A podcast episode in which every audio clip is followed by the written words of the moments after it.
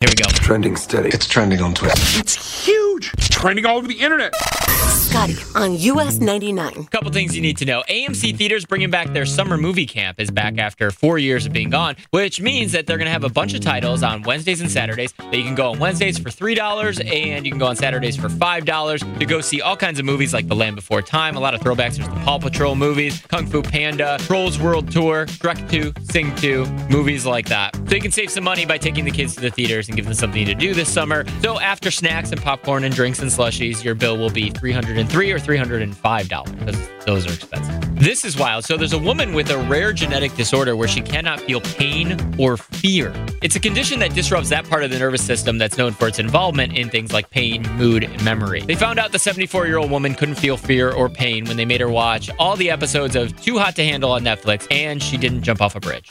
Now with the new Little Mermaid movie out, McDonald's is now selling Little Mermaid Happy Meals and kids are loving this. And when asked how much the kids really like this, they responded like this you know, with silence and pointing at their throats because they had to trade their voice for the Happy Meal. Little Mermaid reference. And finally, a new survey says that young adults are taking longer to reach key points in life, like having kids or getting married or moving out of the house or being financially independent. They're now doing those things a little bit later in life. And this survey is done by boomers who wish things would go back to the way the good old days were.org.